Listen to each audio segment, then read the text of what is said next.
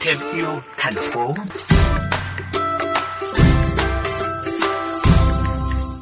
Quý vị thân mến, với mục tiêu truyền cảm hứng cho cộng đồng giảm thiểu rác thải nhựa, đặc biệt nhựa sử dụng một lần, Tổ chức Giáo dục, Khoa học và Văn hóa Liên Hợp Quốc UNESCO và Trung tâm Hỗ trợ Phát triển Xanh Green Hub phát triển chiến dịch truyền thông qua mạng xã hội mang tên Plastic 19 Challenge từ ngày 24 tháng 10 đến ngày 15 tháng 11 năm 2021.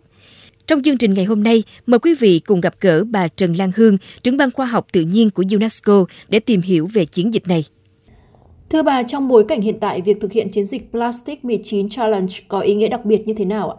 Con số 19 trong tên chiến dịch Plastic 19 Challenge được đưa ra trong bối cảnh cả thế giới đã và đang phải đối mặt với đại dịch Covid-19 và cái chính sự tương đồng này à, nhằm mang cái hàm ý rằng rác thải nhựa cũng là một vấn đề cần được tất cả mọi người quan tâm. Một trong các cái ưu tiên chiến lược của UNESCO tại Việt Nam đó là bảo hỗ trợ để bảo tồn, phục hồi và phát triển bền vững các hệ sinh thái tự nhiên và đặc biệt là các cái hệ sinh thái biển nhằm góp phần hỗ trợ thực hiện chiến lược phát triển bền vững kinh tế biển 2030 tầm nhìn đến 2045 và kế hoạch hành động quốc gia về rác thải nhựa đại dương của chính phủ.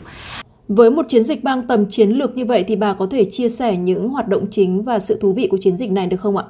Chiến dịch thì gồm chuỗi 19 thử thách khác nhau để nhằm giảm thiểu cái rác thải nhựa trong 19 ngày thông qua các cái mạng ứng dụng mạng xã hội. Và đây là một cái khoảng thời gian vừa đủ để người tham gia có thể hình thành cái thói quen giảm thiểu rác thải nhựa, đặc biệt là với vấn đề sử nhựa sử dụng một lần.